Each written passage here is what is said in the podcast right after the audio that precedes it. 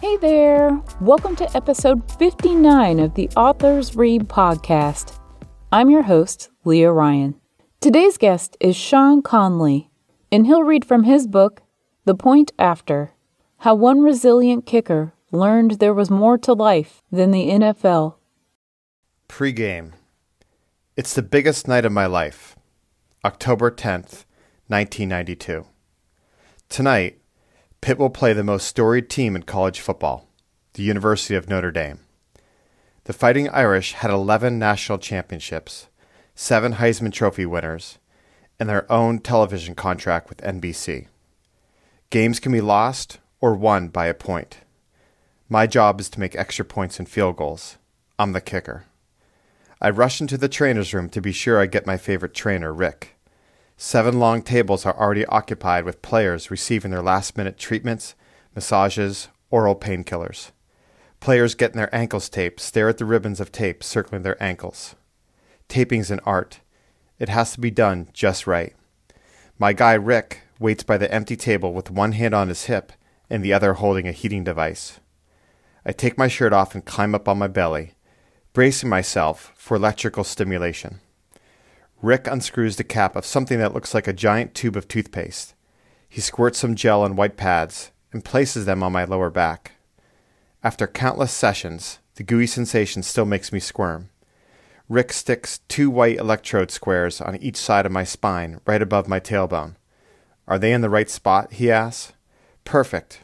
As usual, somehow he remembers every inch of every player's injury. Barely audible hip hop thumps from the locker room on the other side of the blue door. The cross chatter in the trainer's room drowns it out. We got over 40 guys that need treatment tonight before the game begins, Rick tells me. It's been two months since the first day of training camp, and injuries are piling up. He turns the dial in slow motion. Enough? he asks. My lower back feels like hundreds of ants are biting it. A little more. I want it to work. I need it to work. Did you take your muscle relaxant yet? Rick asked me. Just half. The whole pill makes me drowsy. While the timer is on, I try to relax and picture myself kicking the ball. The self talk began the night before in my hotel bed and will not subside. I can't miss any kicks tonight. Don't choke. I imagine being successful and picture myself kicking the ball through the uprights. My battle with confidence and fear goes back and forth. Confidence wins. I haven't missed a field goal in a month. I'm in the zone. I'm more excited than nervous. Being a kicker is a lonely job. In the NFL, each team carries just one. One kicker, no backup. You're it. I can be a hero or the goat of the game. To keep from going crazy, I talk to myself, like I'm living on a deserted island, and very often the self talk makes me crazy. My opponents are the wind, the cold, and the 10 foot high and 18 and a half foot wide crossbar and 30 foot high metal posts that I have to kick the ball through, but also anxiety, fear, and worry. My allies are confidence in hitting the ball just right, not too hard, not too soft, and in the right spot, the sweet spot. A tiny spot about the size of a nickel near the tip of the ball. Missing it by a sliver can send the ball careening outside the uprights and my mood into the pits of despair. I remind myself to think positive. I picture my kicks flying through the middle of the uprights. I recollect specific kicks I've made in the past. Rutgers, dead center from 44 yards. Minnesota, from the left hash, 42 yards. I tell myself to relax. Don't change anything. Nice and easy. As a kicker, there's not much upside. You're expected to make every kick. There's no coasting when you're a kicker, no resting on your laurels. It's always, what if I miss the next kick? Then what? Just one kick can change a kicker's career. Make one, and you ride a wave of confidence for days. Miss one, and you may fall into depression. The feeling of letting your whole team down can make you a head case. How a kicker responds to adversity can shape his entire career. You have to be resilient and bounce back after a miss. The kick is either good or no good. There are no points for how far it goes or if it hits the upright. It's hard not to translate this into I'm either good or no good. As I relax on the table, almost to the point of napping, a gorgeous brunette with an infectious smile pops in my mind. I hope she'll be watching the game tonight. And then the stim machine beeps and jolts me back to reality. Rob, our head trainer, stops by my table and says, You're going to have a great game tonight. I can feel it.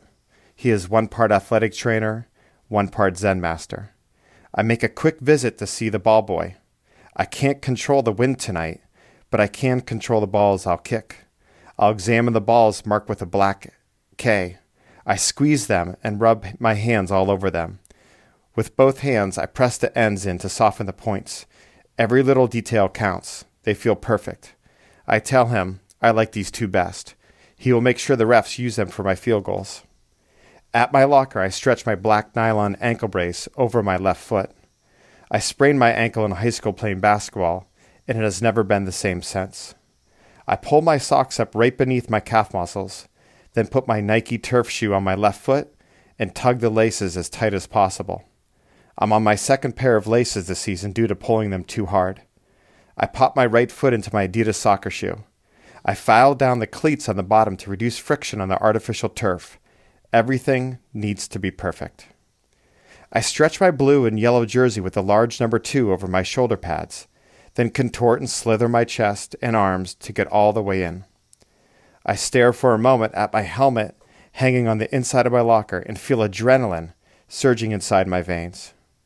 I grab it by the face mask and head toward the tunnel to go onto the field for pregame warm-ups. I feel like I have to go to the bathroom. It's the nerves. When I return to the locker room, the stereo is off. Get yourself ready, guys, the linebacker coach says. I pull my Discman out of my backpack and cue up my traditional pregame warm-up song, Guns N' Roses, Welcome to the Jungle. About a hundred other guys look just like me, quiet, expressionless. The room is focused, on edge. Once the song ends, I toss my Discman back in the bag and begin my personal meditation. I visualize myself making the big kick. Everyone else is imagining similar success stories. Our star quarterback, Alex Van Pelt, is making the big pass. Dietrich Jells, our standout wide receiver, is grabbing the pivotal c- catch.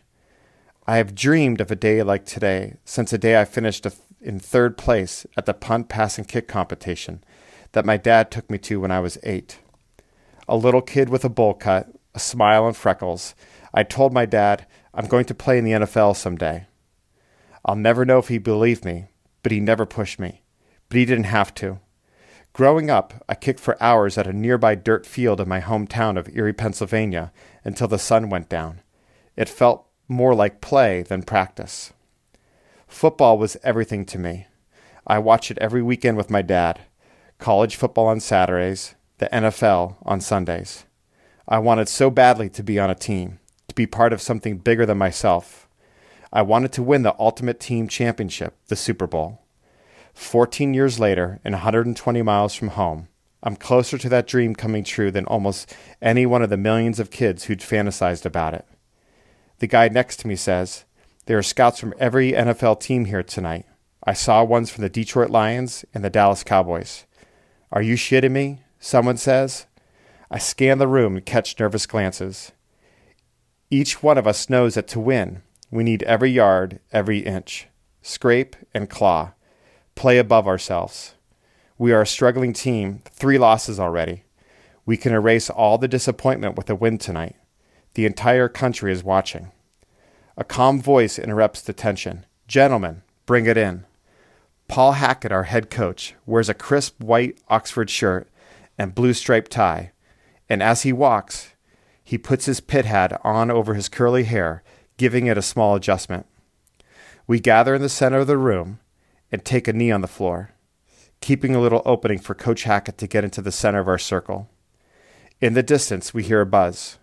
We are in the belly of the old concrete Pitt stadium. There are 52,000 people in the stands. We can't see the fans yet, but we could feel them. Gentlemen, this is why you came to Pitt. He looks us in our eyes one by one to play on the biggest stage in college football. The head referee comes in and interrupts the moment.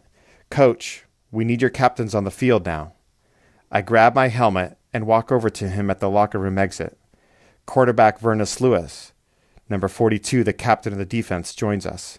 And then Alex Van Pelt, our quarterback, number 10, the captain for the offense. I'm the captain of the special teams. The referee takes a look at his oversized wristwatch. Let's go, guys, he says, and walks down the tunnel. I've walked through this cold tunnel dozens of times, but tonight it feels warm from the excitement in the air. We grab each other's hands and walk out side by side. As we start down the tunnel, we can hear cleats on the cement. But as we approach the field, the vibration from the drums of the Pitt band and the cheers from the crowd swallows us, and my blood is flowing full throttle. We slow our pace for a moment to take it in. We emerge into the hazy October night. As I step out of the tunnel, I feel like a gladiator walking into the Colosseum. The sky is shades of orange and purple. The stadium lights are on full blast. Over my left shoulder, the Pitt student section waves their yellow pom poms in unison with the band. The air is buzzing. Over my right shoulder, in the corner of the end zone, it's a sea of green. It's the Notre Dame section. Their mascot, a leprechaun, dances for the crowd. Men in red ESPN jackets walk around with cameras on their shoulders. A couple dozen photographers with zoom lenses larger than their arms congregate by the goalpost behind the end zone. I wonder what my parents are thinking right now. They traveled two and a half hours. They are now somewhere in the sea of blue and yellow. When I was a kid, my dad would call me into the TV room on crisp Saturday afternoons. Notre Dame is on. This was the equivalent of his saying, It's time for church. My father didn't attend Notre Dame or live near South Bend, Indiana. I once asked him, Why do we root for Notre Dame? Because we are Irish and Catholic. When I kicked those field goals into the sunset behind the trees, I imagine I was playing for Notre Dame. The rest of the referees stand at midfield. Approaching from the far right sideline are two extraordinary Notre Dame players. Number six, Jerome Bettis, nicknamed the Bus because of his ability to carry would be tacklers on his back as if they were passengers along for a ride. Then, number three, quarterback, Rick Mirer.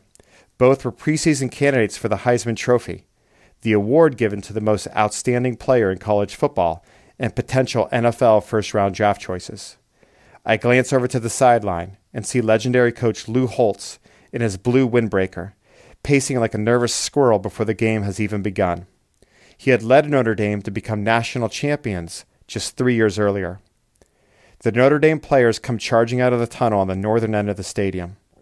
Their seating section erupts in euphoria as the rest of the stadium boos. The boos shift again to cheers as the rest of our team comes rushing out of the opposite end. The stadium is now in controlled chaos. Shake hands, gentlemen, the head referee says. I stand across from Bettis, surprised that I'm taller, but his extra 50 pounds of muscle still manage to make me feel small.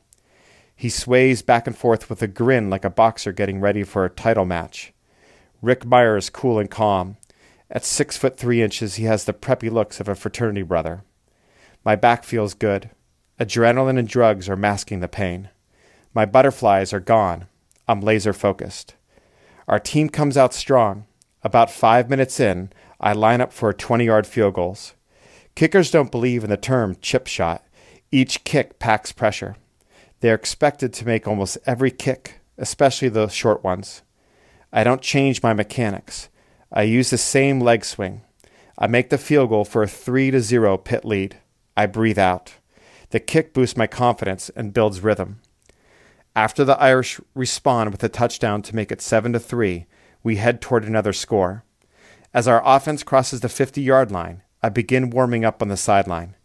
It's been almost a month since I've missed a field goal, but I'm starting to feel the pressure. The face of the girl that I'm hoping to impress enters my mind, and I wonder if she is watching right now in a crowded bar. I offered her, t- her a ticket, but she was stuck waitressing. We've been dating for just a month, and this would be her first time seeing me play. Our drive stalls on their 31 yard line after an incomplete pass. It will be a 48 yard field goal attempt. Field goal team, shouts Amos Jones, the special teams coach. We line up on the field. I take my customary three steps back and one and a half steps over. Every seat in the stadium is filled, but I can't hear the crowd over the beating of my own heart. I glance at the Notre Dame players getting ready to try to block my kick, and time stops. It's just me, the green turf, and my holder and snapper. My holder, JR, is on his knee ready to receive the snap. He looks back at me to see if I am ready. I nod. The ball zips into his hands. A second later, I strike it clean. I complete my follow through, look into the illuminated sky, and see the ball floating high through the air, end over end, toward the white goalpost. I'd like to thank Sean for sharing his book with us today, and thank you for listening to the Authors Read podcast.